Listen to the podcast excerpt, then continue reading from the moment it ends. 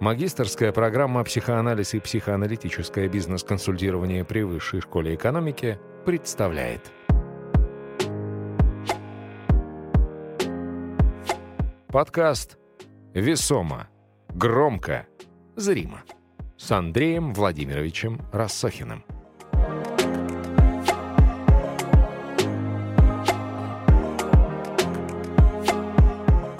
Мне 62. Э, в свое время я начинал с работы со спортивными командами там, э, в районе там, 20 с лишним лет. Когда рвануло в Чернобыль, через два года, слава богу, уже когда саркофаг поставили, мы ездили туда э, работать с лидерами, с лидерами как раз, которые с топами, с топами, которые, с топами, ликвидаторами. Ликвидаторами это тогда было НПО спецатом которая занималась этим. Это все три здания в, самом, в самой Припяти. Чернобыль это на самом деле очень далеко, а Припять, и вот рядом этот саркофаг буквально там в нескольких сотнях метров. И 15 дней в Припяти, 15 дней в Москве, и вот так вот в течение года. Э, к чему я это говорю? К тому, чтобы вы понимали, что вот уже там больше 35 лет я имею дело с экстремально часто, с обычными состояниями, с, с обычными состояниями в бизнесе и с экстремальными состояниями, состояниями стресса, состояниями выгорания, состояниями, когда человек должен найти какую-то страсть, силу внутреннюю в себе, чтобы преодолевать вот эти вызовы того, с чем он столкнулся. Ну и вот с тех пор, с, с момента работы с Чернобылем, 35 лет назад, больше там, э, я работаю непрерывно с топами, с собственниками российских зарубежных компаний. Больше 20 лет я экзекутив-коуч бизнес-школы «Инсиат», э, Плотно работаю с моим коллегой, другом Манфредом Каздеврисом. Может быть, кто-то из вас слышал. Это абсолютно как бы такой гуру современного бизнес-консультирования. Он тоже психоаналитик, как и я. Я профессиональный психоаналитик. Я работаю с, лицом к лицу с э, людьми из бизнеса, но одновременно я работаю с людьми как психотерапевт. Это тоже важно, потому что этот вот как бы комплекс э, опыта э, стыка между работой и нашей личной жизнью, здесь для меня это не секрет. Вот уже э, где-то примерно 10 лет назад, больше, по-моему, лет 12 назад, я написал статью «Внутренняя сила лидерства», в которой я 12 лет назад, это вообще еще ни о какой неопределенности речи не шло. Все было достаточно стабильно.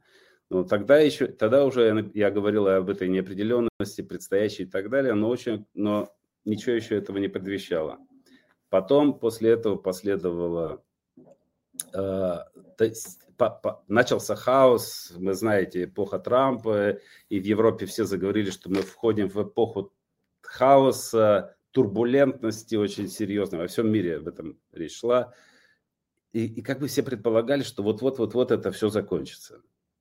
Дальше у каждого из нас, то есть вот эта стрессовая как бы внешняя ситуация, которая, мы сейчас перейдем к внутреннему миру, стрессовая внешняя ситуация началась э, как раз вот примерно как бы с, вот с эпохи Трампа, дальше это, соответственно, пандемия, дальше СВО. И кажется, что вот, видите, вот каждое это внешнее событие, оно на самом деле все равно краткосрочное и как бы имеет свой конец. И у нас защитные механизмы – это стрессовая история. В любом случае попадаем в стрессовую ситуацию, и она как-то на нас воздействует любая стрессовая ситуация, внешняя особенно сильно воздействует. Любые ситуации внешние, связанные с нашими близкими, с родителями, с... все мы взрослые люди, родители рано или поздно уходят, неизбежно мы с этим сталкиваемся. Любые внешние, внешние такие драматические истории, которые нам предстоит переживать, нас могут вышибать из нашего обычного, спокойного, зрелого, взрослого рабочего состояния.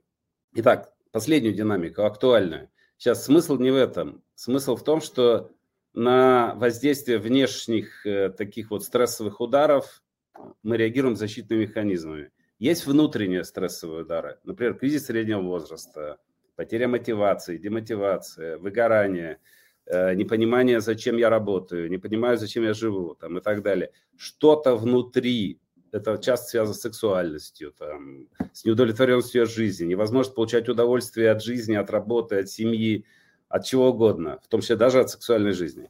Все э, это, все это рождает какие-то стрессовые ситуации внутри, вовне, и мы реагируем на это защитными механизмами, приходя на работу и делая вид, что на самом деле это все нас не касается. Классическая история. Сотрудник должен прийти на работу и оставить свое личное за дверями. Супер это могло работать в стабильные времена, когда идет дикий стресс. А, это, как, как вы уже понимаете, наверняка многие, это, это фантазия о том, что можно оставить личное за дверями – приводит только к тому, что это личные внутренние тревоги, переживания, страх, там, неуверенность взрываются внутри, как из, когда мы кипящий чайник пытаемся сделать вид, что он не кипит, закрыть его крышкой, и он может взорваться, как бы, и это приводит к демотивации на работе, к чему угодно. То есть защитные механизмы избегания вызовов сегодняшнего дня, внутренних и внешних. Один из главных защитных механизмов заключается в том, что э, все пройдет. Надо просто переждать, надо просто затаиться, надо закапсулироваться, законсервироваться, сохранить себя и так далее, адаптироваться к этому всему. И это важный, очень важный защитный механизм. Здорово, если он у вас есть, и одновременно плохо, если только он один и работает. Здорово, если есть, потому что это нужно уметь себя успокаивать таким образом, но крайне важно ну, понимать еще и ограничения и опасности использования только такого защитного механизма. Первое. Во-первых, э, в процессе этого капсулирования другие развиваются, ты сидишь, даже если ты на выходе выйдешь в, доста- в сохранном состоянии, это здорово, но ты все равно выйдешь в более ослабленном состоянии, силы немножко ослабнут, и ты потеряешь конкурентную способность с теми, кто на самом деле оседлал вот эту волну тревоги, кто справился с этим, получил дополнительный заряд, сделал вот тот самый скачок, использовал как бы вот этот вызов, этот стресс для собственного развития, в том числе и профессионального, то здесь можно очень сильно проиграть. Но э, главное сейчас даже не это, понимаете? Главное то, что мы сейчас, на самом деле, в, ситуации, в которой внешний стресс, внешний вызов вдруг обозначился, на самом деле, как минимум год. Я об этом открыто говорю уже почти год, а, который не имеет никакого отношения к краткому периоду. Ни к пандемии, ни к СВО, ни к чему. Это интересно, осознаете вы этот вызов неопределенности, этот удар стрессовый, который, перед которым каждый из нас, каждый из нас во всем мире стоит.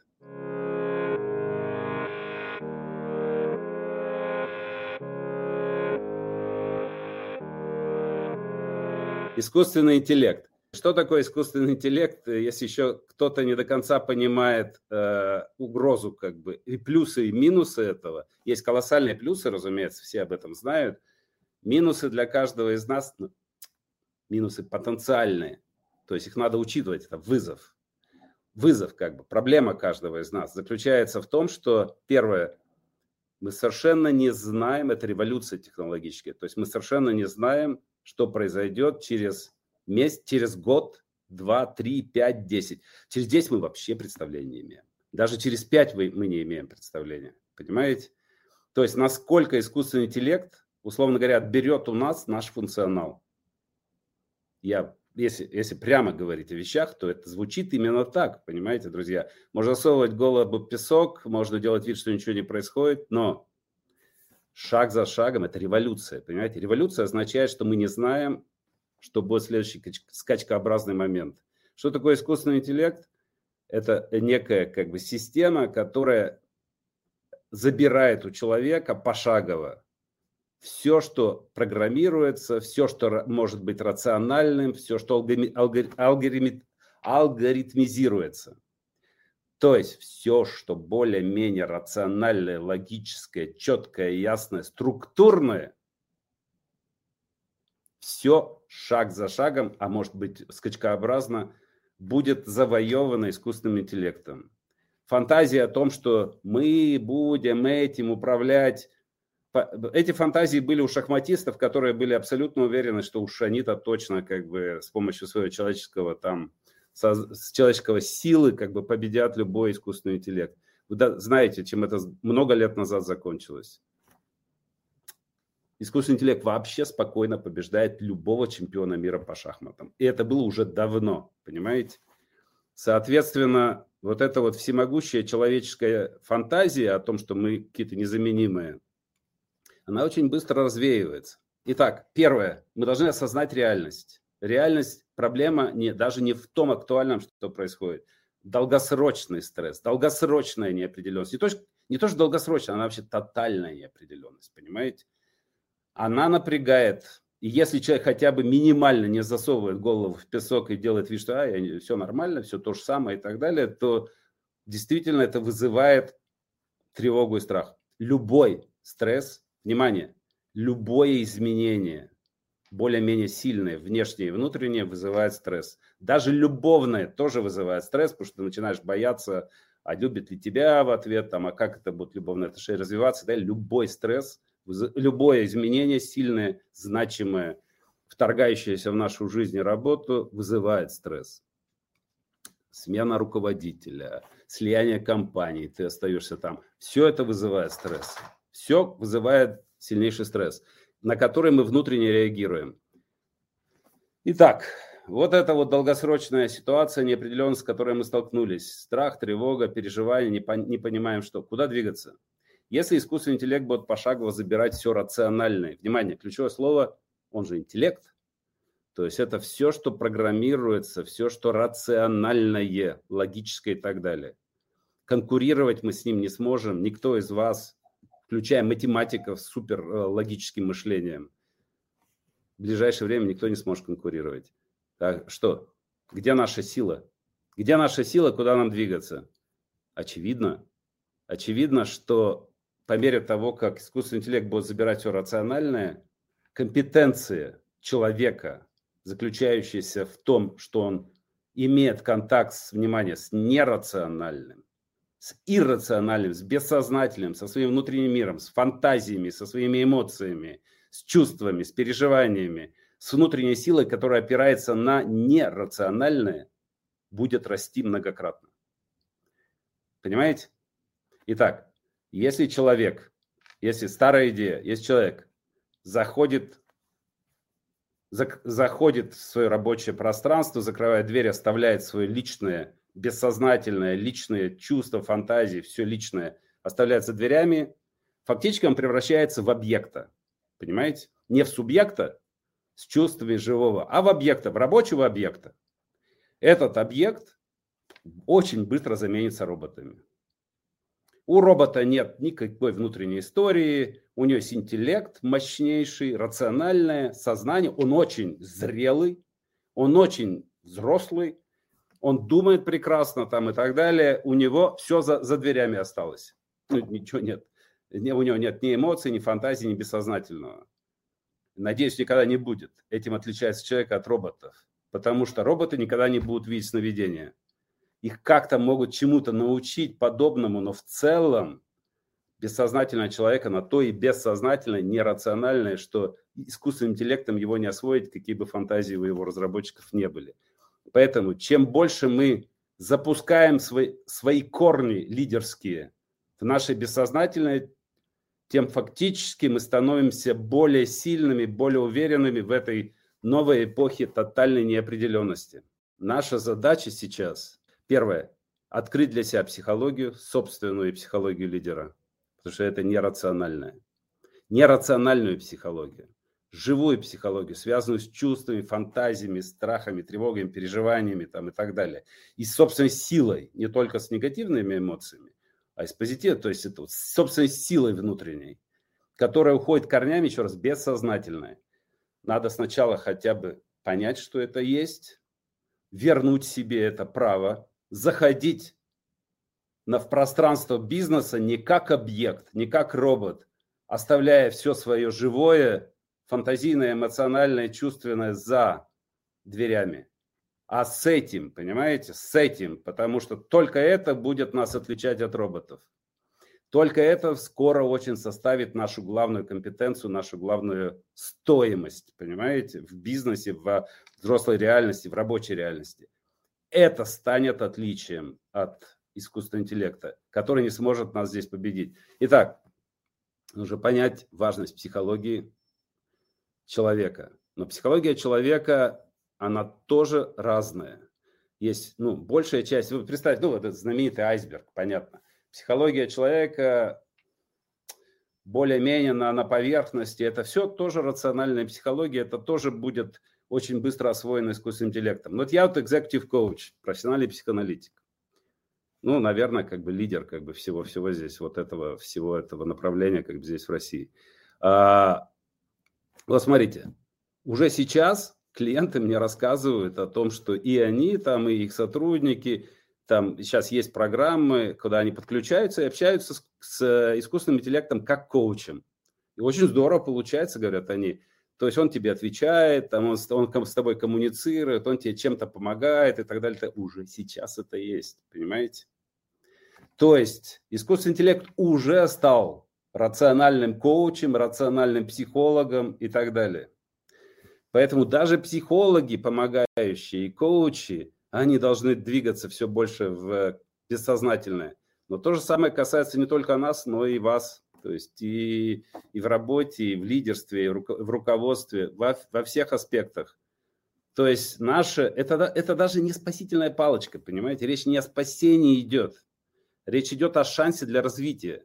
Потому что вот эта идея оставить личное за дверями просто расщепляла нашу жизнь, понимаете? Но об этом я говорил всю жизнь, естественно, но это было трудно воспринимаемо, потому что, ну, как бы вроде ты работаешь, и тебя требуется, ты должен быть винтиком в этой хорошо отлаженной машине, и, и вот за то, что ты винтик, который не создает проблем, тебе платятся какие-то деньги. Сейчас уже не так, понимаете, все начинает трещать как бы и, и, соответственно, вот эти вот уже требования не винтика. Винтики заменятся роботами очень быстро. То есть Задача заключается в том, чтобы перестать быть объектом. И это же здорово, понимаете? Неопределенность напрягает, но это шанс для каждого из нас вернуть себе в свое жизненное рабочее пространство себя живого, с чувствами, с фантазиями, со страстью, с вовлеченностью, с чем угодно. То есть фактически, как и любой стресс, он может как заставить человека очень сильно попасть в какой-то регресс, в какой-то усилить конфликты внутренние, взорвать даже его внутренний мир, демотивировать его и так далее. Какие изменения от нас требуются? Быть людьми, а не роботами на работе. Что значит людьми? В отличие от прежнего. Это значит иметь свои чувства, фантазии, силу, право на то, чтобы иметь внутренний мир – испытывать конфликты, испытывать страхи, тревоги, испытывать вовлеченность, страсть, силу и так далее.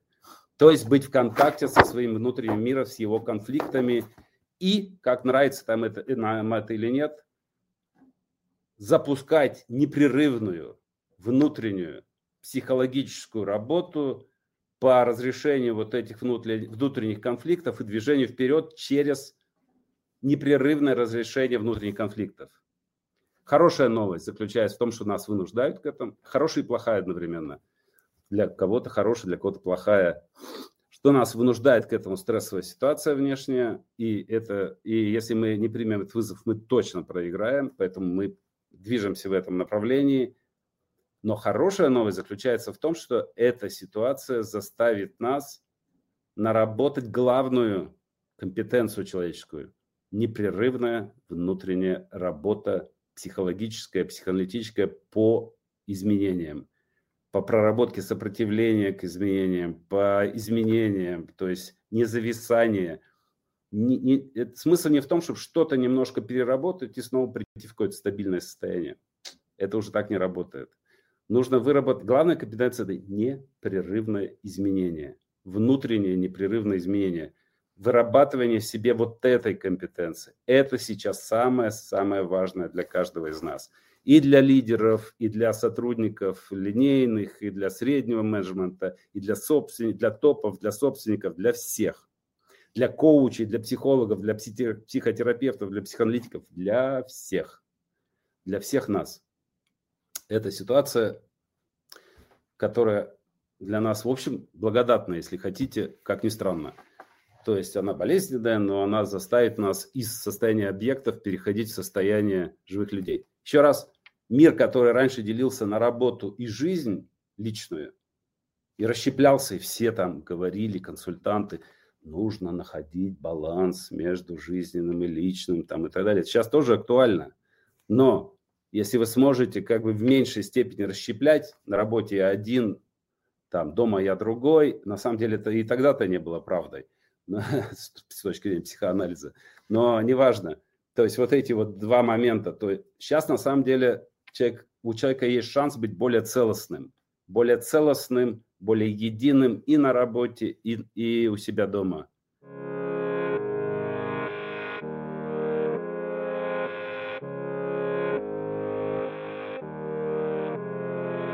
Смотрите, все это, все то, о чем мы сейчас говорим, приводит к выгоранию. Выгоранию, естественно, от тревоги, от страхов, переживаний, от стресса. В спорте есть понятие, э, это стресс, это понятие спортивное на самом деле, но немногие знают, что стресс есть, а есть дистресс в спорте. Вот стресс, внимание, это очень благоприятное, благоприятное состояние, которое помогает человеку, спортсмену развиваться. Дистресс его разрушает, он выгорает, демотивируется и так далее. В чем отличие? Стресс, условно говоря, э, то есть есть два типа выгорания. Почувствуйте, как бы мы все знаем горячее выгорание, когда ты выгораешь от стресса, от напряжения, от гипернапряжения, тебе все сыпется, ты не можешь как бы. Но есть второй тип стресса, и, и сейчас как бы многие его уже хорошо узнали, это холодное выгорание. Это когда стресс от демотива... демотивации, от собственной пассивности и так далее. Чтобы вы лучше почувствовали это, например, еще в советские времена инженерная психология занималась локомо... этими э, водителями локомотивов, у которых стоит автопилот, и они выгорают от бессмысленности своей работы. То есть, наверное, сейчас это также в метро, я не знаю, но ну, в автопилотах, там, не знаю, как это все у летчиков, но от бессмысленности в том смысле, что когда все процессы запущены, ты теряешь смысл своей активности. У меня, например, был один из, э, из э, SEO крупнейшей компании в коучинге российской, который отладил все процессы, все работало как часы, и он обратился ко мне с абсурдной, казалось бы, для многих, для меня абсолютно не абсурдной, запросом. Я выгораю от того, что у меня все процессы налажены, я не знаю, что делать. В чем смысл моей работы?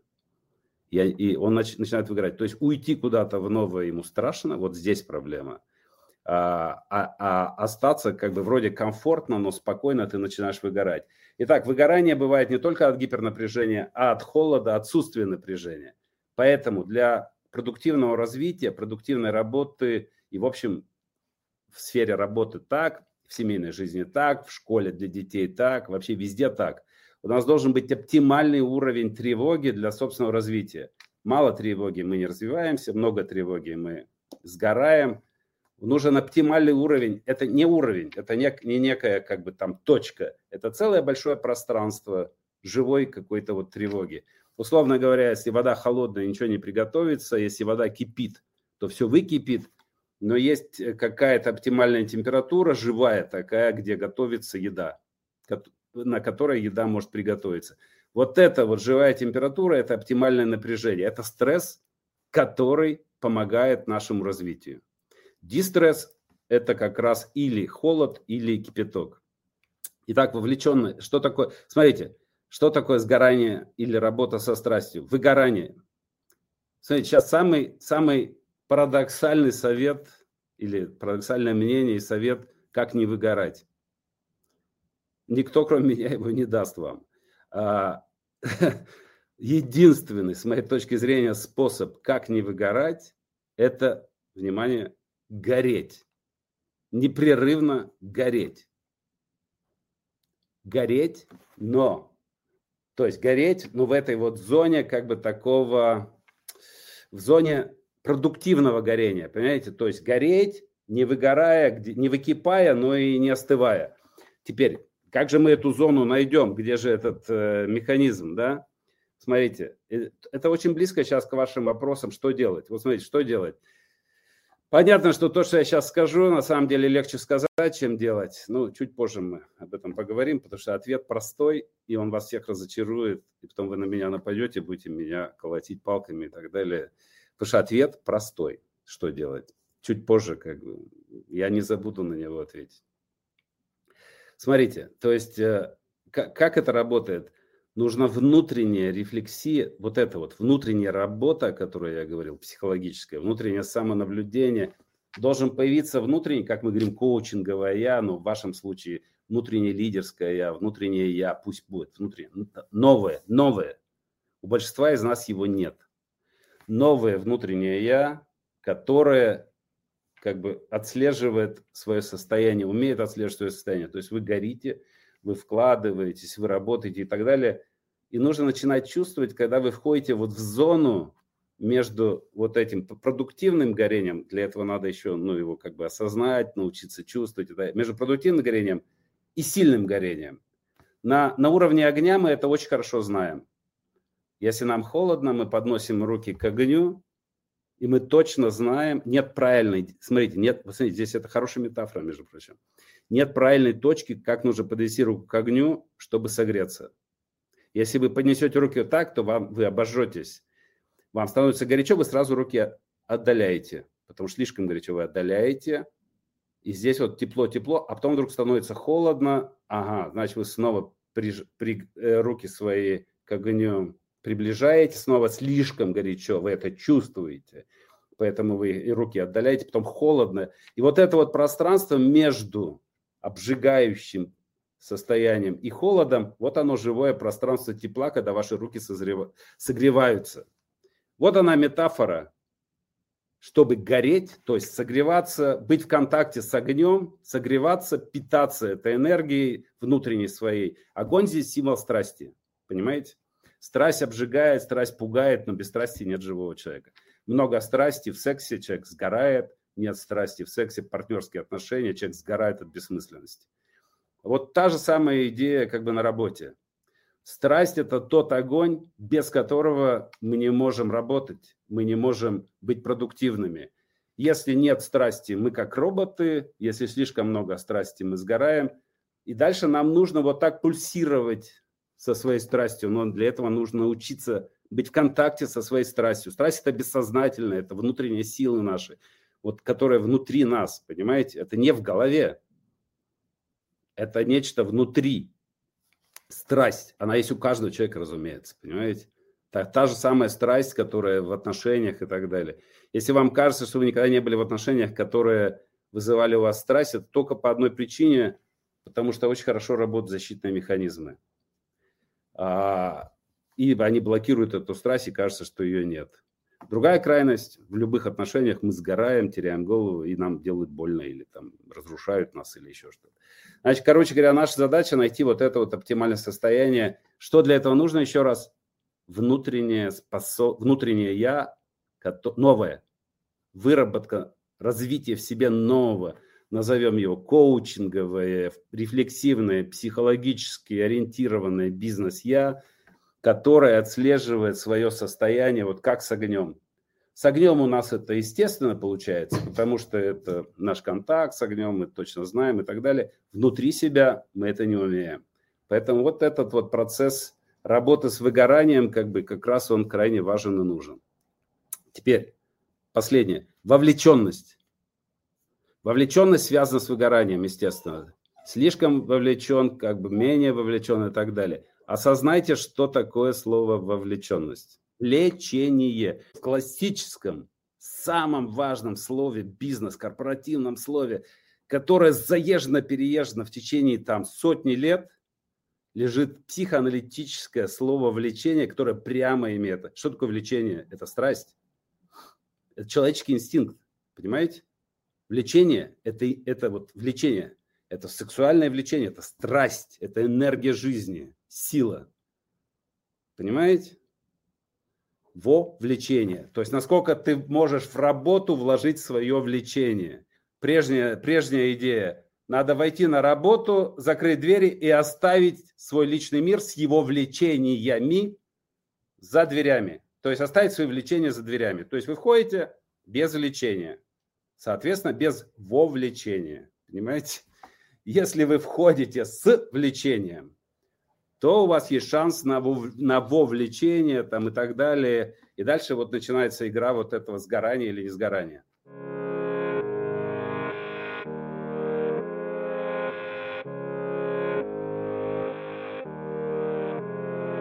Как это все развивать, э, какой способ вообще развивать эту внутреннюю рефлексию, осознавать это и так далее. Ну, понятно, что оно развивается, когда мы смотрим фильмы, когда мы читаем книги, когда мы думаем о себе там, и так далее, когда мы размышляем, когда мы пытаемся как-то с собой поработать внутренне и так далее. Все окей, это здорово. Проблема заключается в том, что, как Мюнхгаузен, себя за волосы не вытащишь. То есть э, это, это вот внутреннее психологическое развитие, оно абсолютно необходимо, важно, собственно, это мы читаем книги, мы пытаемся разобраться, понять, как нам воспитывать детей. Мы э, уверен, что никто из вас не избежал ситуации конфликтной со своими детьми, со своими мужьями, с женами.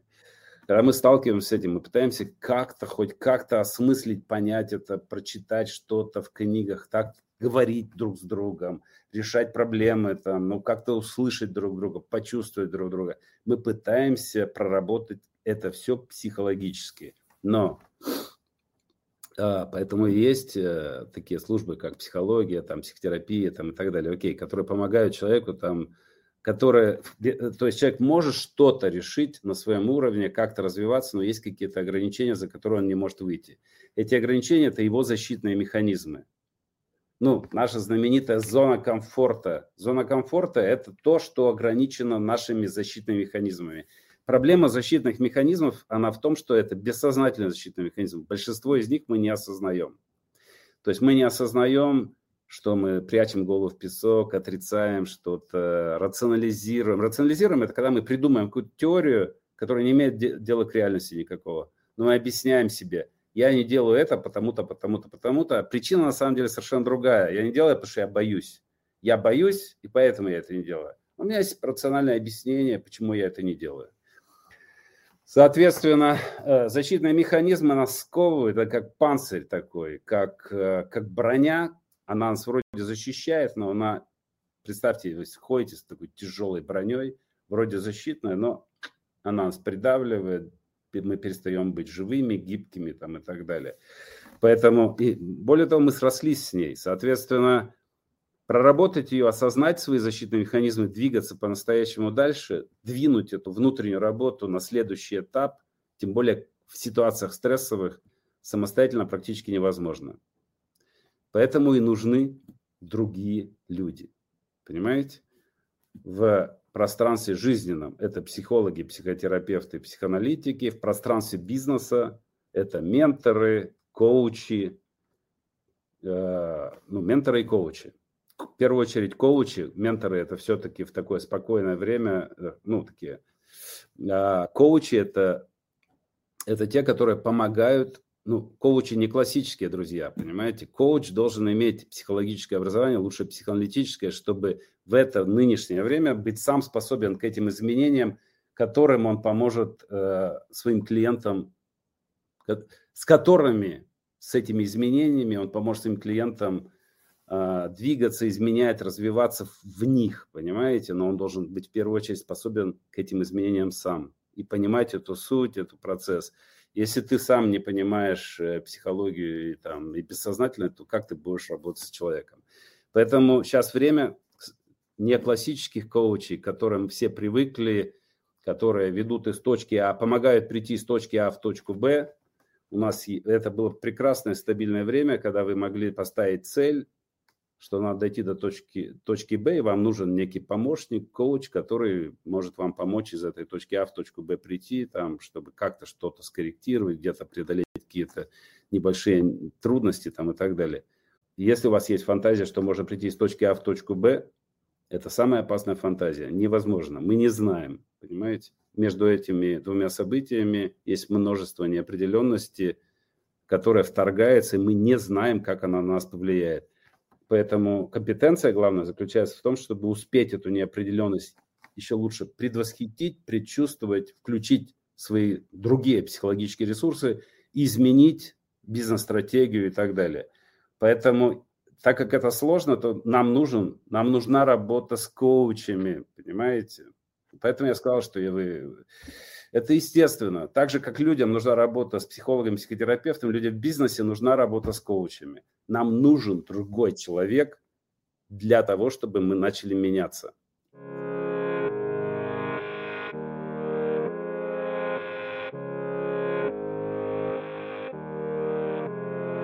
Раньше идея состояла, ну, что сильный лидер – это тот, который не нуждается никакой работе, например, с коучами, с кем-то помогающим и так далее. У меня есть все для того, чтобы быть сильным лидером. Мне достаточно своей собственной силы. Внимание, мне никто не нужен. Что это означает с точки зрения психологии? Я всемогущий. Я все могу. Мне никто не нужен. Что вы здесь слышите? Если такой лидер, и у него такая психология, это означает, что он не способен делегировать. Как ты будешь делегировать? Делегирование – это та же самая делегирование ответственности, делегирование своей силы своим топам, своим сотрудникам и так далее. Я не всемогущий. Я нуждаюсь в своей, в своей команде, в своих сотрудниках, в, во всей этой большой команде и так далее. Я делегирую людям. То есть и здесь, когда это начинается делегирование, когда я не всемогущий и я не есть все, ты делегируешь что-то, это означает, что фактически ты отказываешься от своей идеи о тотальной независимости. Я все могу, я ни от кого не завишу, мое развитие в моих руках. Нет, я завишу. У меня есть своя независимость. Видите, две крайности. Я независим тотально. Другая крайность, которая пугает таких людей. Если я сейчас начну делегировать, то я начну от всех зависеть. И они меня накосячат. И все будет плохо. Вот они, две крайности. Я независимый или я буду от всех зависеть. Опять между ними живое пространство, и она это не точка. Живое большое пространство, как с огнем, где вы чуть больше зависите, чуть больше независимости, в зависимости от ситуации вы качаетесь. Но это баланс между, не, не баланс постоянный, динамический баланс между зависимостью и независимостью. Вы больше зависите, сотрудники начинают что-то не то делать, вы больше берете свою силу на себя, как бы дальше Э, структурируете это, потом снова. То есть такой живой динамический баланс между независимостью и зависимостью. Нам нужен другой, который мы делегируем вот эту способность, экспертную способность работать, помогать нам лучше понимать свой внутренний мир, который развивается в бизнесе. Не в психотерапии, это психологи и психотерапевты. Коучи – это те, которые помогают нам лучше понять, если мы пускаем свой внутренний мир в бизнес, не оставляем его за дверью, если мы приходим в него со страстью, со своими конфликтами, со своей энергией, драйвом, страхами, тревогами, мы это все осознаем, он, это все может нас взорвать, демотивировать, мы выгорим и так далее, но нам нужно какое-то новое внутреннее «я», которое бы с этим научилось справляться и использовать это для своего развития. Единственный способ здесь – работать с другим человеком с другим человеком, который поможет, первое, это внутреннее я начать формировать, внутреннее, мы называем это коучинговое я каждого руководителя, коучинговое я, которое будет способно как раз осознавать вот эти вот крайности, выгорания, насколько я могу увлекаться там и так далее, будет искать баланс между жизнью, работой и так далее. Вот это постепенно, шаг за шагом начинает формироваться, прорабатывается сопротивление, развиваться. Другого пути нет. Нужно работать с другим человеком. Иначе мы всемогущие, иначе мне никто не нужен, я и так все умею, я и так все знаю и так далее, и так далее.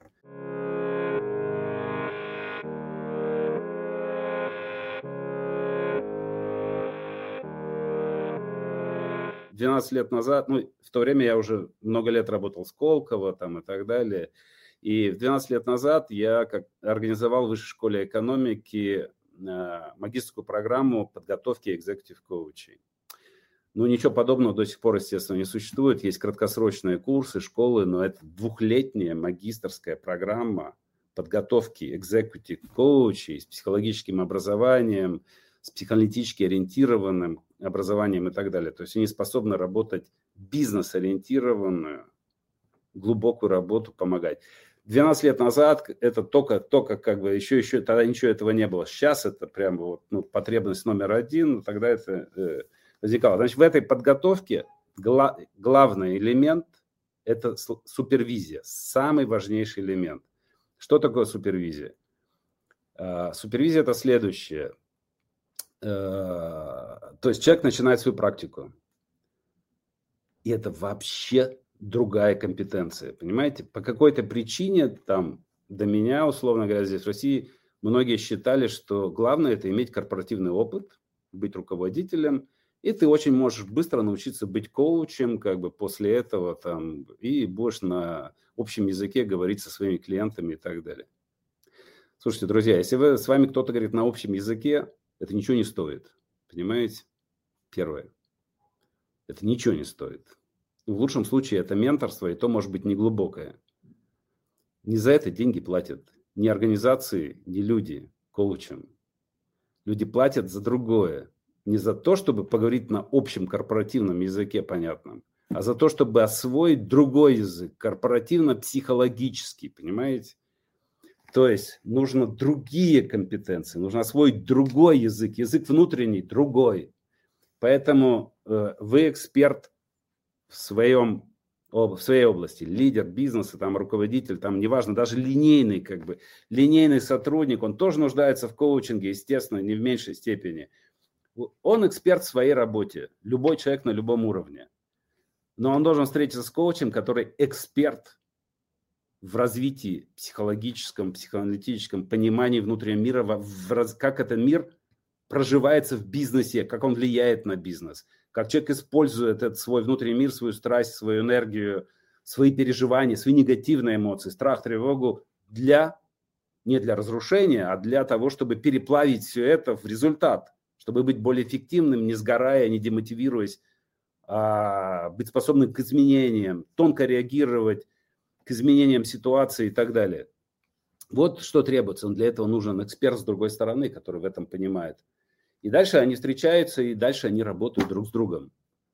И это не, не обучение, это, это проработка, это, это серьезный внутренний опыт, очень серьезный, очень такой важный, как бы, в процессе которого у клиента рождается свое собственное внутреннее психологическое коучинговое «я», которое шаг, за шагом берет все эти компетенции работы с собой у коуча вовнутрь себя. Я забираю их себе, лидер забирает их себе, и, и, и когда работа с коучем заканчивается, то он уже начинает сам с помощью своего внутреннего психологического такого коучингового я прорабатывать вот эти ситуации, чувствовать и так далее. Это не менторинг, это ни в коем случае не классический коучинг, это внутренний, это глубокий психологический, серьезный, основательный, психологически ориентированный коучинг. Это, это, это насущная потребность сегодняшнего дня. Боксер, который супер победитель, лидер там, вообще он, то есть он побеждает всех там и так далее. Он начинает бронзоветь, все это знают. То есть он, э, и, и один из механизмов, он перестает бояться, он перестает тревожиться. Новый человек, он точно знает, что он его победит, у него нет страха, у него нет тревоги, у него ничего нет. Он точно знает, что он дойдет из точки А в точку Б в свою победу. Наверное, это происходит в первый, второй, третий там раз и так далее но это точно обреченная история, когда 100% в какой-то момент он очень жестоко проиграет. И так всегда происходило э, в истории спорта.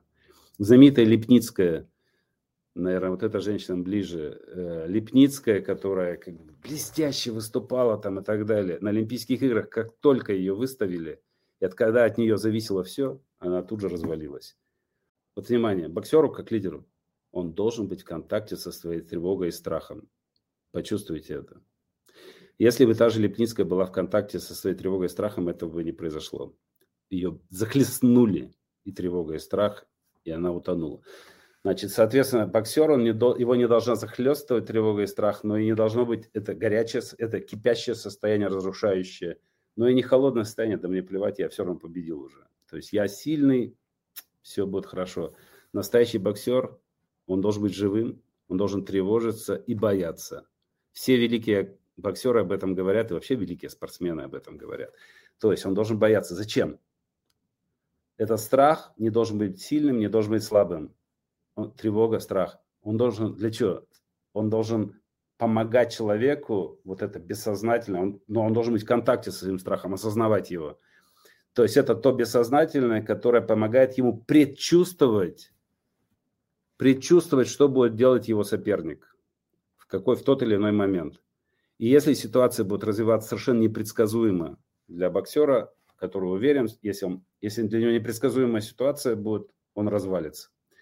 А э, для этого он, у него как, как щупальца бессознательные, понимаете? Страх – это как бессознательное щупальце, которое окутывает соперника, и ты предчувствуешь его новое, какое-то неожиданное, непредсказуемое движение, предчувствуешь его, и ты уже готов к этому.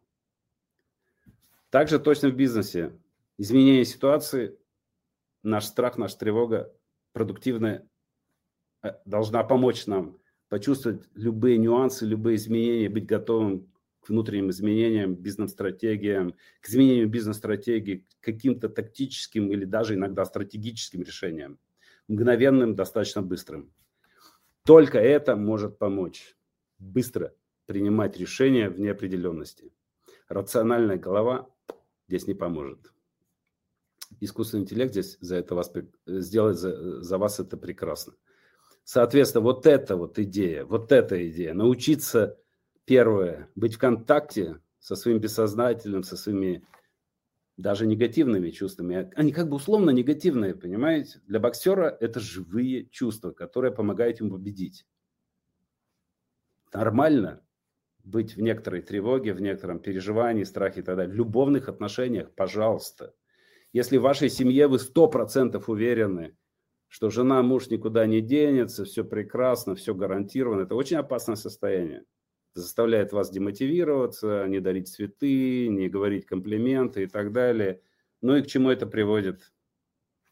К чему это приводит? Приводит к разрушению отношений, понимаете? Если у вас есть некоторая тревога, вы понимаете, что с вами не другой человек, близкий вам человек, не, не ваша рука, не нога, которую вы стопроцентно знаете, это часть вас, как бы, ну, все, все гарантировано, все под контролем, все прекрасно.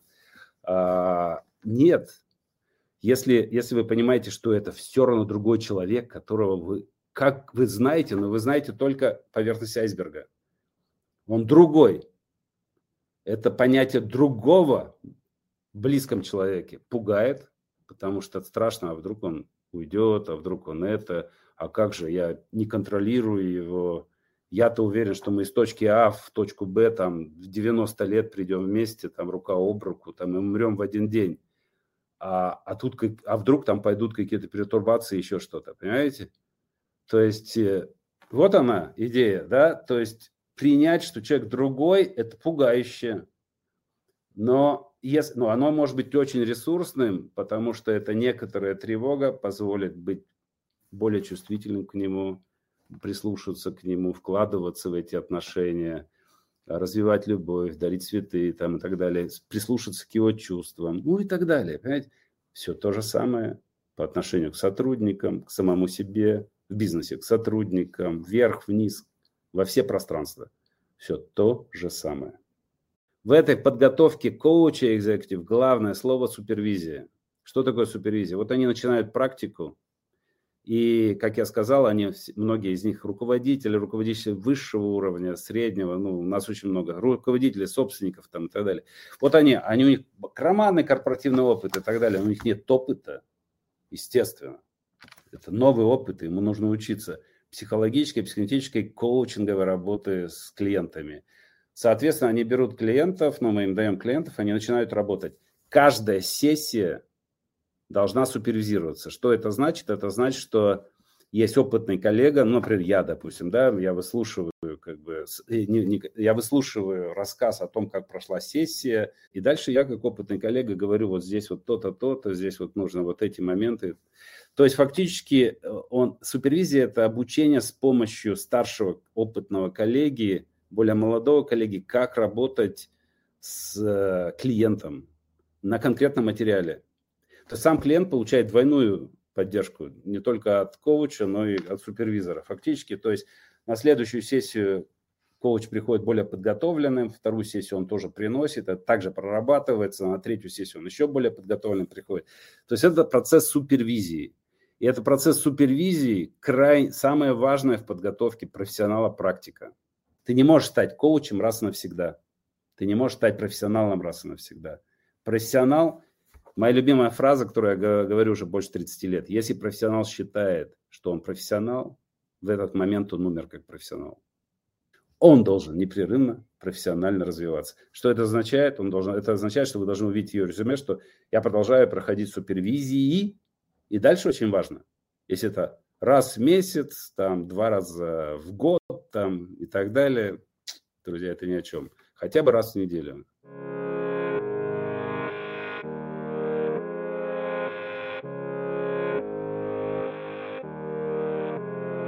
Более сложная вещь – это наше сновидение. Ну, опять же, наверное, я единственный, кто про сновидение с вами говорит. Но это крайне важно. То есть наш внутренний... Смотрите, первое.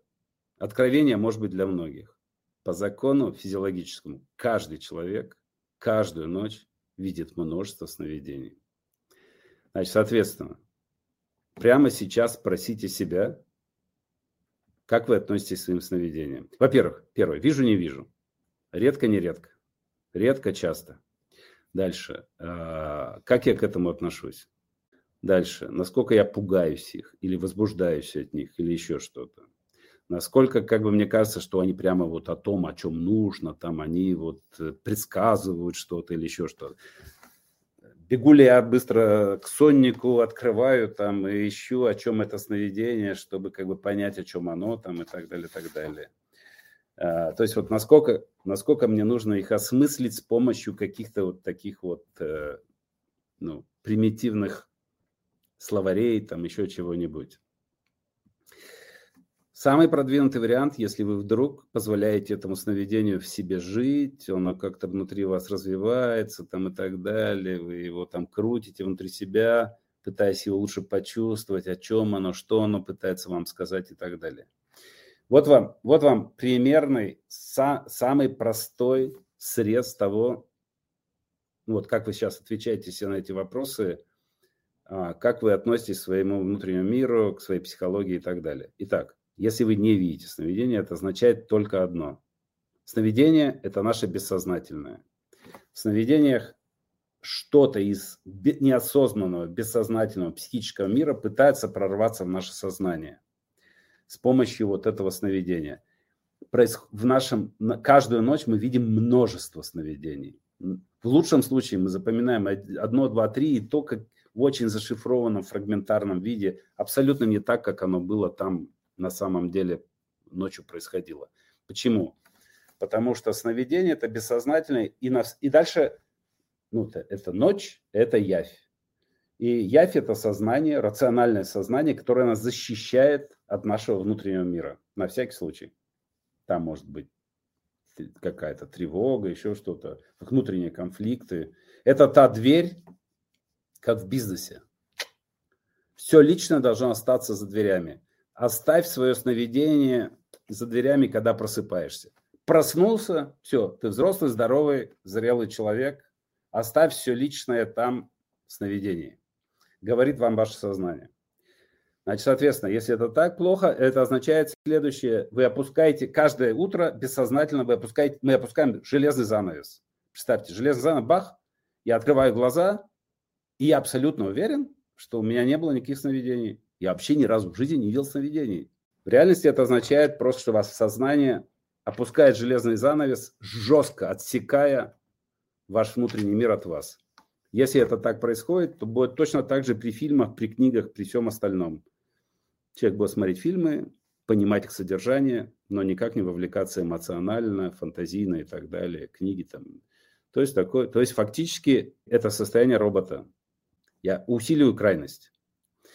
Понятно, что другая крайность, это человек, который видит множество сновидений, запоминает, встает утром, вообще не может проснуться, потому что вся его голова гудит от всех этих сновидений, от тревог, от страхов. Если накануне что-то случается, вы ночью просыпаетесь от кошмара, эти мысли гоняются, вы, у вас что-то не то с проектом, там, я не знаю, что-то с бизнесом, он горит, там, проблемы какие-то. Вы ночью просыпаетесь и вообще не можете спать, все взрывается. Другая крайность, когда сновидения как бы, ну, затапливают сознание. Задача заключается в том, чтобы сознание было как-то в контакте, не блокировало, уничтожало полностью внутренний мир, но и не позволяло ему затопить себя.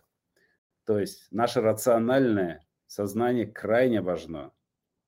То есть это наша другая наша сила, внутренняя сила лидера. Что это такое? Ну, представьте себе дерево и корни какие-то, да? Понятно, что внутренняя сила лидера... Во-первых, у каждого человека есть какая-то своя внутренняя сила, как театр одного актера, как я говорил. Но надо ее развивать. Ну, допустим, внутренняя сила лидера – это как дерево такое мощное, и оно уходит корнями. Понятно, что должно быть как-то укоренено вот эта внутренняя сила. Куда уходит корнями-то? Если у нас нет внутреннего мира, то корни как бы вот так по поверхности земли раскиданы, любой ветер, любой какой-то шторм просто это дерево снесет, понимаете, в этой метафоре. Окей, значит, мы понимаем, что корни должны куда-то в глубину туда уходить. Куда? Что питает внутреннюю, что питает внешнюю силу лидера? Авторитет, силу, мощь, харизму. Что питает? Вот эта внешне выраженная сила лидера. Ясно, что питает внутренняя сила этого лидера. Это единственное, что, что поддерживает и питает внешнюю силу. Понимаете? Не мышцы, не что-то. Внутренняя сила. Это то, что излучается. Что такое внутренняя сила? Внутренняя сила – это вот те корни, которые куда-то уходят, и они создают силу вот этого внешнего ствола, там, внешнего лидерства. Хорошо, в этой метафоре они уходят вглубь куда-то, в психику бессознательно. Что их питает, эти внутренние корни? Вот эта вода с солями, там, с минералами, там, это вот что? Что это? Это и есть то самое неизвестная наша психическая жизнь, которая там в глубине. Влечение, там, наша психическая, бесконечная психическая жизнь, понимаете, громадная там, не имеющая конца, то есть мощнейшая, да, соответственно, естественно, нас это пугает. Поэтому лучше просто, оно иногда прорывается, а, забываем, забываем, окей. Допустим, вы не забываете. Допустим, сновидения приходят достаточно часто, и вы на них обращаете внимание. Обращаете внимание, они могут вас возбуждать или пугать, или еще что-то. Пугают, залазим в Соник, смотрим. Парадокс, знаете, в чем заключается? Даже если в Сонике написано, что это к плохому, это все равно вас успокоит немножко. Потому что неопределенность сновидений пугает опять к неопределенности, понимаете? Вся та же самая неопределенность. Неопределенность сновидений в хаотичном, там непонятно о чем, этот бред какой-то вообще там непонятный, э, пугает вообще гораздо больше. Или возбуждает, или пугает. Смотрим Соник, получили смысл, а, это об этом, а, окей. И вроде как бы даже немножко успокоились, потому что вроде смысл появился. Это все, конечно, абсолютно ерунда, никакого отношения к реальности не имеет, ни сонники там. Если видишь во сне трубу-то это про пенис, э, я не знаю, дыру-то это про вагину, это все ну, для лохов, извините за это выражение, но просто для... Нет, вообще ни в коем случае. То есть это нечто совершенно другое. То есть это психический мир, который каким-то образом предстает. И наша задача попробовать вначале хотя бы как-то прислушаться. Итак, вы видите эти сновидения, и даже вы начинаете как-то их пытаться осмыслить, но осмысливать с помощью сонников, там, других людей там, и так далее – более-менее бессмысленно. То есть вы пытаетесь быстрее себя успокоить. Следующий этап. Вы даете этим сновидениям пожить внутри себя. И это этап развития, то есть как можно развивать контакт со своим внутренним миром. То есть дайте этому сновидению пожить внутри себя, почувствовать его. Дальше как бы ну, должны рождаться какие-то...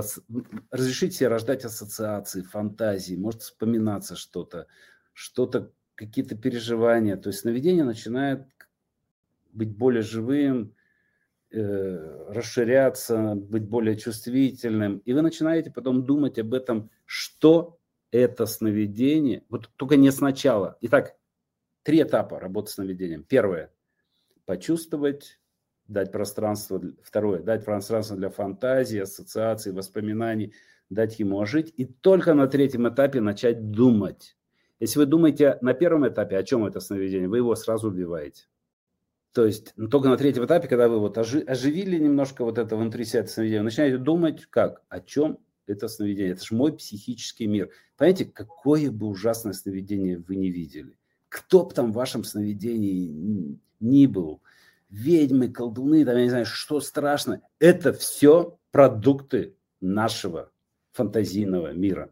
Нет никого извне, кто вторгается в вашу голову, психику, попадает в ваши сновидения. Это все там 16-17 век, понимаете? Э, это не об этом. Это продукт нашего фантазийного мира. Мы как бы рождаем это, то есть наша психика пытается нам что-то сказать. Если мы готовы это услышать, немножко приоткрыть двери, пожить с этим, то мы можем очень сильно продвинуться в своем развитии. На каком-то уровне, таком самом поверхностном, это может делать самому. Если вы начинаете чувствовать, что начинает сбоить, то лучше все-таки как бы идти в работу с профессионалом, потому что иначе это со снами все-таки такая вещь достаточно серьезная. Ну, э, э, не то, что вы себе не навредите, вы просто не уйдете никуда. Смотрите, что такое сновидение? Сновидение – это вот вы сидите в театре, занавес закрыт, за занавесом сцена, на занавесе нарисованы какие-то картинки. Вот то, что вы утром видите в сновидении, это рисунки, нарисованные на занавесе. Но за занавесом идет представление, идет сцена, какая-то важная, драматическая, или там драма, или комедия, или еще о чем-то. Какая-то очень важная для вас сцена, о чем-то важном для вас говорящая, чего вы не понимаете, не осознаете, но что ваша психика хочет вам сказать. Она за занавесом. Э, если начинаете думать сразу, то это вы думаете о рисунках на занавесе. А, вот этот, вот это, а, вот ведьма, колдун, там это, то, а это, вот об этом, об этом, об этом. То есть вы просто рассматриваете рисунки на занавесе и думаете о них, в то время как вся реальная сцена идет за занавесом. Если вы, тем не менее, стараетесь почувствовать, отпустить свои ассоциации, фантазии, занавес начинает потихонечку приоткрываться. И вы начинаете подглядывать, что там происходит. И вот это, то, что происходит на сцене, его надо увидеть, почувствовать, и тогда уже об этом думать. Вот главный процесс. Так что ничего страшного, по большому счету, не будет, если вы будете работать со своими сновидениями, ну, спокойно, то вы просто все равно э, никуда далеко не уйдете, понимаете? Занавес, по большому счету, одному очень сложно открыть. Нужно все равно работать с другим человеком.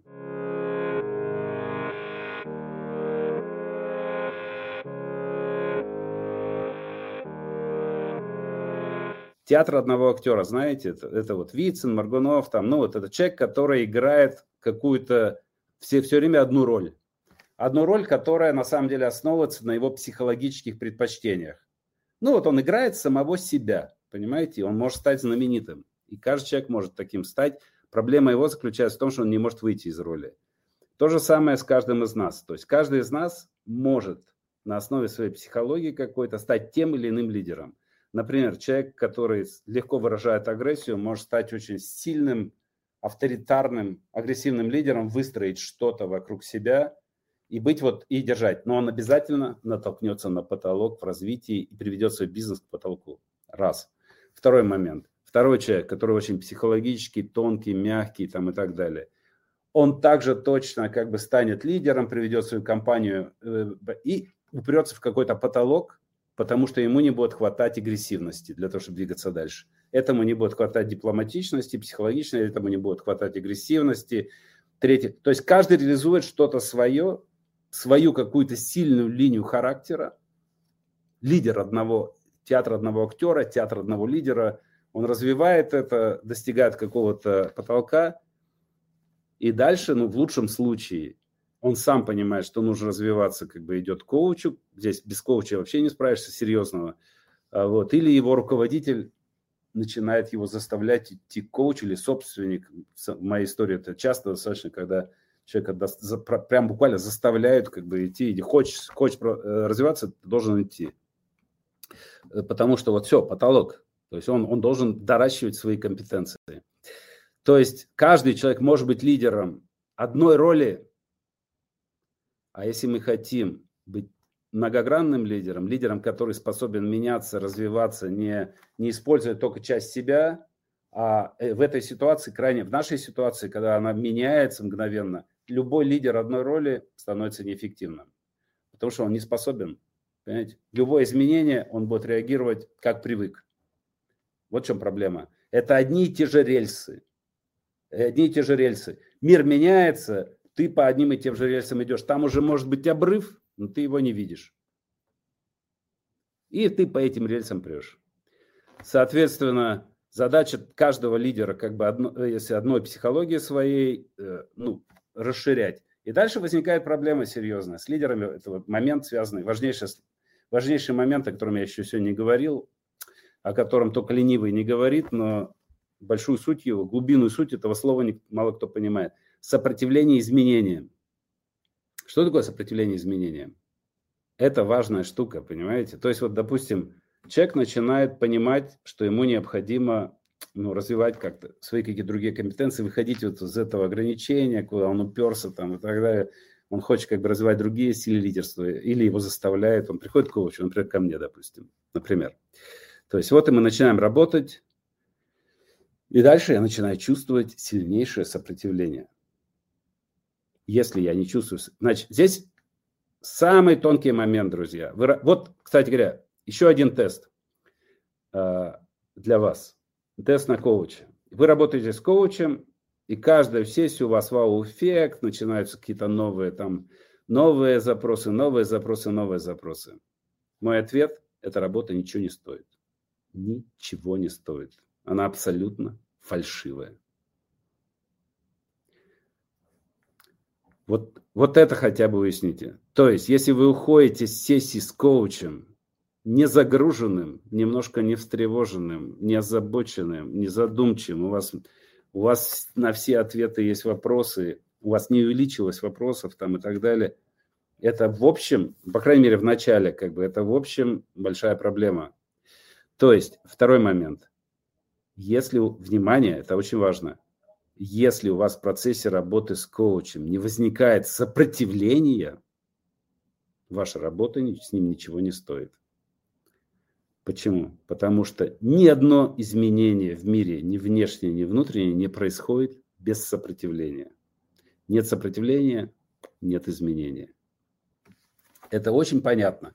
Мы находимся в зоне комфорта. Если нет сопротивления, вы движетесь внутри зоны комфорта. Если как бы вы начинаете как-то пытаться выйти из зоны комфорта, естественно, силы защитные, адаптационные вас желают утянуть назад, потому что там может быть интересно, классно, здорово, но я там не знаю, что. Там все равно опасно, как бы я не знаю того пространства вовне. Силы, адаптационные силы вас затаскивают назад. И нужно прорабатывать вот это сопротивление, прорабатывать эти защиты, чтобы открывать, раскрывать этот мир. Без этого не бывает. Понимаете, еще раз, да? То есть выхода из зоны комфорта без сопротивления не бывает. Простая вещь, которую просто надо понять. Значит, соответственно, если есть сопротивление, значит процесс изменений начался. Но это сложная работа с сопротивлением, к которой коуч должен быть готов. Например, возвращаясь к ситуации с этим руководителем, например, он тотально агрессивный, а, он там, я не знаю, ноги вытирает от своих подчиненных там и так далее, и его шеф заставил там быть более дипломатичным, потому что ну, это все как бы на совещании, он о, супер интеллектуально, он сразу понимает, что к чему там и так далее, но дальше как бы эта история, он выстреливает э, из всех орудий. Все точно знают, нужно переждать, обстрел пройдет, и может спокойно вернуться как бы к своим прежним, и все. Прежние, э, то есть это неэффективно. То есть, ну, короче говоря, нужно, нужно, нужно быть более, то есть к нему запрос сверху, что он должен быть более диплома, дипломатичным, прислушаться к тому, понимают ли люди его, там, э, там, не унижать их, там, не растаптывать, а как-то, ну, такой, более такой вот э, психологический, дипломатический, конструктивный как бы, стиль руководства выработать. Смотрите, есть сопротивление. Классический, четкий пример.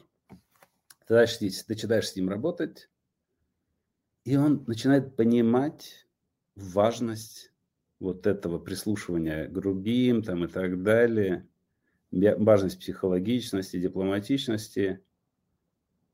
И как только он реально начинает понимать, что изменения важны, нужны и возможны, он их отбрасывает и сопротивляется всеми силами. Классические коучи на этом ломаются мгновенно, потому что они говорят, ну, этот человек не, не способен к изменениям, это его проблемы, его ответственность и так далее. Это дурной вывод, потому что именно в этом наша работа и состоит, помогать ему меняться. Это не, ответственность клиента, это ответственность коуча вместе с клиентом. Это нормальный процесс изменения. В чем здесь сопротивление? Он боится, что эта новая компетенция психологическая уничтожит его агрессивное руководящее «я». И правильно делает. Понимаете? Он правильно боится. Почему? Ну, Иногда люди проговаривают, иногда нет, но я сейчас скажу от себя. От, от его лица как бы, да? То есть он думает, он чувствует, иногда сознательно, иногда бессознательно. Сейчас, хорошо, я там сейчас стану другим руководителем и так далее, я потеряю ту свою силу, благодаря которой я здесь, на, этом, на этой вершине. Я ее потеряю, какую-то фигню приобрету, еще неизвестно, что она мне даст, и в результате я обвалюсь. Нет. Эта сила меня привела в эту точку, и я буду всеми силами держаться за нее. Вот оно, сопротивление, оно абсолютно логичное и правильное. Понимаете? И это по отношению ко всему, к нашему стилю жизни, к нашей реакции в бизнесе, к нашей реакции в жизни, в любых отношениях, ко всему. Все то же самое. Что здесь важно? Смотрите, очень важно ну, по отношению к этому кейсу с руководителем. Так как я знаю, о чем идет работа с сопротивлением, то моя задача быстро, достаточно быстро помочь ему понять, что смысл нашей работы не заключается, внимание, в том, чтобы он отказался от того своего агрессивного стиля руководства. Ни в коем случае. Он должен сохранить в себе эту способность кричать, если хотите, понимаете, орать и так далее. То есть вот быть силовым, агрессивным лидером, не как бы уничтожая эту способность, но одновременно с ней наработать рядом другие стили руководства, психологические там и так далее, так далее, так далее. И при всем этом у него должен появиться еще и над всем этим зрелый лидер, который способен выбирать между разными стилями руководства. До моей работы, условно, у него был, не было никакого выбора. Он был одним руководителем, актером одной роли. Если работа действительно хорошо прошла, у руководителя появляется спектр реагирования разного. И появляется то я его коучинговое, которое способно само выбрать, как мне в данный момент реагировать. Что, что, что означает? Означает следующее, что я оцениваю ситуацию, я ее чувствую, и в данный момент мне кажется, что очень важно выслушать всех там, и так далее, дать каждому слово. Дальше я начинаю чувствовать, что этого достаточно, ничего не происходит и так далее. И очень важно включить то я, которое агрессивное, например. Вот в этот момент, в этой конкретной ситуации я должен быть вот тем самым жестким лидером, который принимает решения. То есть и это, это я должно остаться оно не должно быть единственным. То есть фактически э, я оцениваю ситуацию и выбираю, как мне реагировать, так или иначе, более мягко, более жестко. Видите, здесь опять две крайности. Но если у тебя вырабатывается множество, вот это я, которое способно выбирать лидерство, то у тебя есть целый спектр, живое пространство, где уже мягкое смешано с жестким и так далее. Понятно, что если все это, все это начинает как-то у тебя появляется выбор, то ты уже не будешь тем самым жестким руководителем, который орет и уничтожает всех, обесценивает. Но иногда ты можешь и заорать, понимаете?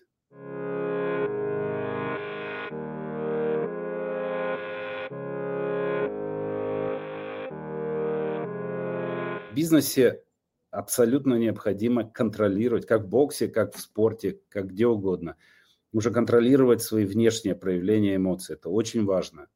Но иногда человек прыгает сразу на большую... Иногда человек делает все, все, все, все, и, и дико мотивированный и так далее, его повышают, он занимает эту более высокую позицию и демотивируется, перестает работать. И никто не знает, почему он сам не знает. Когда начинаешь с ним работать, там миллион причин разных, там, э, ну, множество причин, в любом случае это какой как бы страх присвоить себе эту позицию по разным причинам. Но один из моментов заключается в том, что ты должен руководить на, теми же людьми, с которыми ты работал раньше. Вот почему я об этом вспомнил сейчас, в данный момент. Это одна ситуация. То есть ты должен, соответственно, принимать какие-то... Например, и один из них начинает просто с тобой жестко конфронтировать. Те, ты с ним говоришь, говоришь, говоришь, все бесполезно ты не можешь его уволить, потому что он вроде как был твоим другом, там у тебя чувство вины и так далее, и так далее. Это одна ситуация. Вторая ситуация, ты слишком по небратских отношениях со своим коллективом. Видите, здесь опять про крайности. Одна крайность, ты вот этот, и тогда тебе вообще легко увольнять. Люди – объекты, понимаете? В этой крайности люди, ты робот и люди – роботы. Робот взаимозаменен. Робот не пашет, выкинул на помойку, второй а один объект вторым заменяется очень легко, понимаете, без проблем. Это вот эта крайность. Вторая крайность, если ты слишком психологичный, слишком. Что это означает? Ты теряешь границы. В бизнесе границы не менее важны, еще более важны, чем в жизни. В жизни они тоже на самом деле важны, но там кажется, что они более размытые, нам кажется, что ничего в этом страшного нет. В бизнесе они страшно важны, границы, да. То есть э, вот у этого человека границы железобетонные, но вот с последствиями того, что все роботы, все объекты. А если как бы ты границы размываешь, психология размывает границы. Ты тепло к этому человеку относишься, выслушал его, ты знаешь его личную историю. А человек при этом перестает работать. Ты и так, и всякий коуч. Э, бесполезно. Тебе нужно принимать какие-то решения, а ты уже вовлекся, ты к нему эмпатически как-то вложился там и так далее, у тебя возникает чувство вины, и ты не можешь принимать. То есть, что происходит? Твое психологическое «я» по отношению к этому человеку сильнее, чем твое бизнес-я, руководящее «я». Поэтому как бы психологически мы не относились к другому человеку, как бы мы не немножко не раскрывали, убирали эти границы, у нас должно оставаться сильным то самое бизнес-я, которое вот это также точно, понимаете? Бизнес-я, вот это, оно, оно не должно быть одно, тогда это крайность. Когда рядом психологическое я и так далее, но эта сила должна оставаться. Способность принимать решения, несмотря на всю психологию. Если она есть, то психология тебе говорит, нет, нельзя, чувствую, но оно принимает решение то, которое нужно. И это, это заставит вас немножко пострадать, если вы все-таки как-то все равно. То есть, если вы обрубаете и вообще ничего не чувствуете, ну, как бы может быть вопрос. Лучше как-то подумать об этом. Но если вы обрубаете и чувствуете вот это сопереживание какое-то и так далее, понимаете, что это нужно, у вас такая мини-работа горя, небольшая, не глобальная, но работа, ну, то есть, как бы, прижен, да, ну, как бы, и нужно быть в контакте с этим чувством, немножко это проработать, переработать, еще раз, еще раз проговорить с собой, все там, ну да, ну это все-таки было необходимо, да, все. То есть вот ваше бизнес-я должен поговорить с вашим психологическим я, найти общее решение, да, это необходимо, все, окей, все, делаем.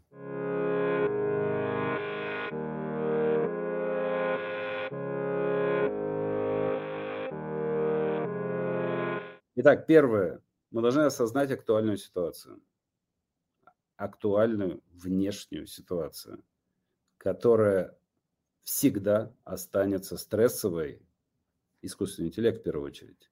Все остальное, конечно, тоже, но искусственный интеллект в первую очередь. Мы должны осознать, что ситуация неопределенности никуда не исчезнет.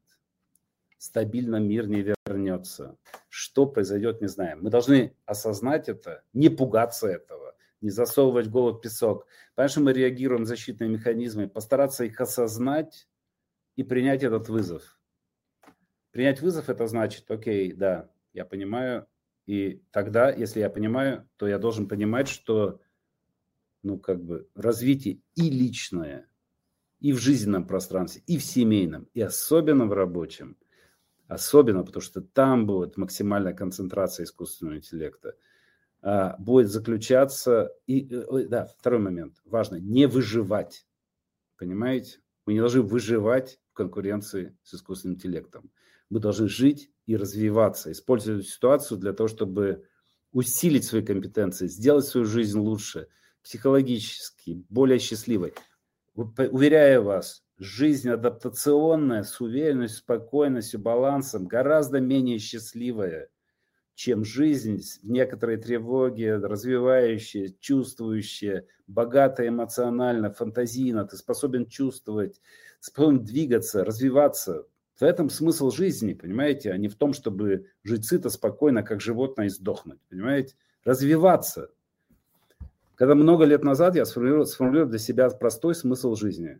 Смысл моей жизни заключается, как я его выражение, заключается в том, что если у меня через 10 лет будет больше вопросов к себе и к жизни, чем сейчас, то мой смысл жизни развивается, я развиваюсь и так далее. Не меньше, а больше то я живу. То есть наша задача осмыслить эту ситуацию и не выживать, а развиваться. Как развиваться? Да? Следующий вопрос. Соответственно, мы говорим о развитии, то есть развитии своих не, искусств, не интеллектуальных компетенций, а, соответственно, не рациональных, ни головы, ни сознания, не это, а своих психологических компетенций, чувств, фантазий, внут... контакт со внутренним миром, с неизвестным миром, с бессознательным э, и так далее. Соответственно, я могу делать что-то сам прямо сейчас. После, я надеюсь, после этого вебинара вы сможете лучше прислушиваться к себе, читая книги, смотря фильмы, э, к сновидениям, ко всему, тому, как вы, как вы гладите собаку, как вы понимаете своего ребенка, как вы относитесь к мужу, там, жене там, и так далее, к матери, ко всему, что вы чувствуете, какие переживания. Окей, то есть вы становитесь, вы пытаетесь самостоятельно становиться более чувствительными проявлением своих чувств, фантазий, внутреннего мира. Дальше надо главное, главный месседж. Мир конфликтен, внутренний мир конфликтен. Что это значит? Это значит, что есть две крайности, и надо всегда стараться их чувствовать. Одна крайность – тотальный контроль, вторая крайность – безудержно страстный. Там еще что-нибудь. Все, везде крайности, да, надо искать. Горячо, холодно – и между крайностями нет золотой середины. Это идиотское понятие золотой середины. Нам не нужно искать никакую золотую середину. Помните про огонь? Вот, вот живое пространство. Вот горячо, холодно, горячо, холодно. И между этим всем живое пространство, где варится суп, который нас развивает. Соответственно, вот моя задача шаг за шагом, если я не хочу пока ни с кем работать, самостоятельно развивать вот это свое психологическое я, ощущение своего контакта, там вот ощущение крайности и не попадания ни в одну из этих крайностей. Гореть на работе, не выгорая и не остужаясь, да, вот, как бы, вот эти моменты. Если вы все четко это делаете и пытаетесь развивать сами себя, то вы неизбежно почувствуете необходимость работы с другим человеком. Это абсолютно верное, единственное верное движение. Если вы не чувствуете необходимость работы с другим человеком, значит, вы делаете что-то не то. Значит, вы просто ходите внутри зоны комфорта и что-то там делаете, и вам кажется, что все хорошо. Нет. Из зоны комфорта без другого человека не выйдешь. Сопротивление жесткие. Ну, немножко можно расширить, но чуть-чуть. По-настоящему дальше как бы все будет вас возвращать. То есть, соответственно, вы начинаете чувствовать сопротивление, где-то какие-то ограничения в работе своей внутренней и так далее. То есть, и дальше у вас возникает потребность работать с другим человеком.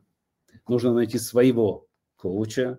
Желательно, чтобы он действительно понимал реалии сегодняшнего жизни, то есть был в контакте сам со своей психологией, со своим бессознательным и так далее, прежде чем помогать вам работать с этим, если он сам не в контакте, то, но, уверяю вас, ничем хорошим он вам не поможет. Соответственно, а, соответственно, и дальше вы начинаете работать с этим. Вот. Две крайности глобальные заключаются в следующем – наше сознание это, на это человек, ну, условно, человек, наше бессознательное это дикая лошадь. Соответственно, если вы сделаете ставку на сознание, ну, как я говорю, робот, объект там, и так далее, но это человек без лошади в любом случае, ресурс минимален. Человек, лошадь дикая. Если у вас есть фантазия, что вы можете на нее запрыгнуть, делать, что хотите с ней и так далее, она может скинуть и навредить очень сильно. Поэтому это должен быть очень аккуратный, очень осознанный, очень спокойный, терпеливый контакт со своими вот этими, со своей дикой лошадью, со своим внутренним миром. Постепенно с ней знакомиться, осваивать ее, присматриваться и так далее. Смотрите, как бы вы хорошо не установили с ней отношения, у вас не должно быть иллюзии, что она стала ручной. Понимаете? Это дикая лошадь. Если у вас есть фантазия, что она ручная, вы опять один, без своих диких сил. Понимаете? Она не ручная. У нее есть, она, с ней надо всегда быть осторожным. Со страстью, с горением всегда быть надо осторожным. Руки слишком близко и обожжешься. Поэтому здесь очень-очень как бы важна ставка на развитие собственного психологического коучингового бизнеса, я как бы, да, которая на самом деле, если вы разовьете его в бизнесе, будет помогать вам и в жизненной ситуации тоже в отношениях там со всеми остальными, то есть вот тоже будете видеть крайности, как вам станет легче во всех пространствах жизни.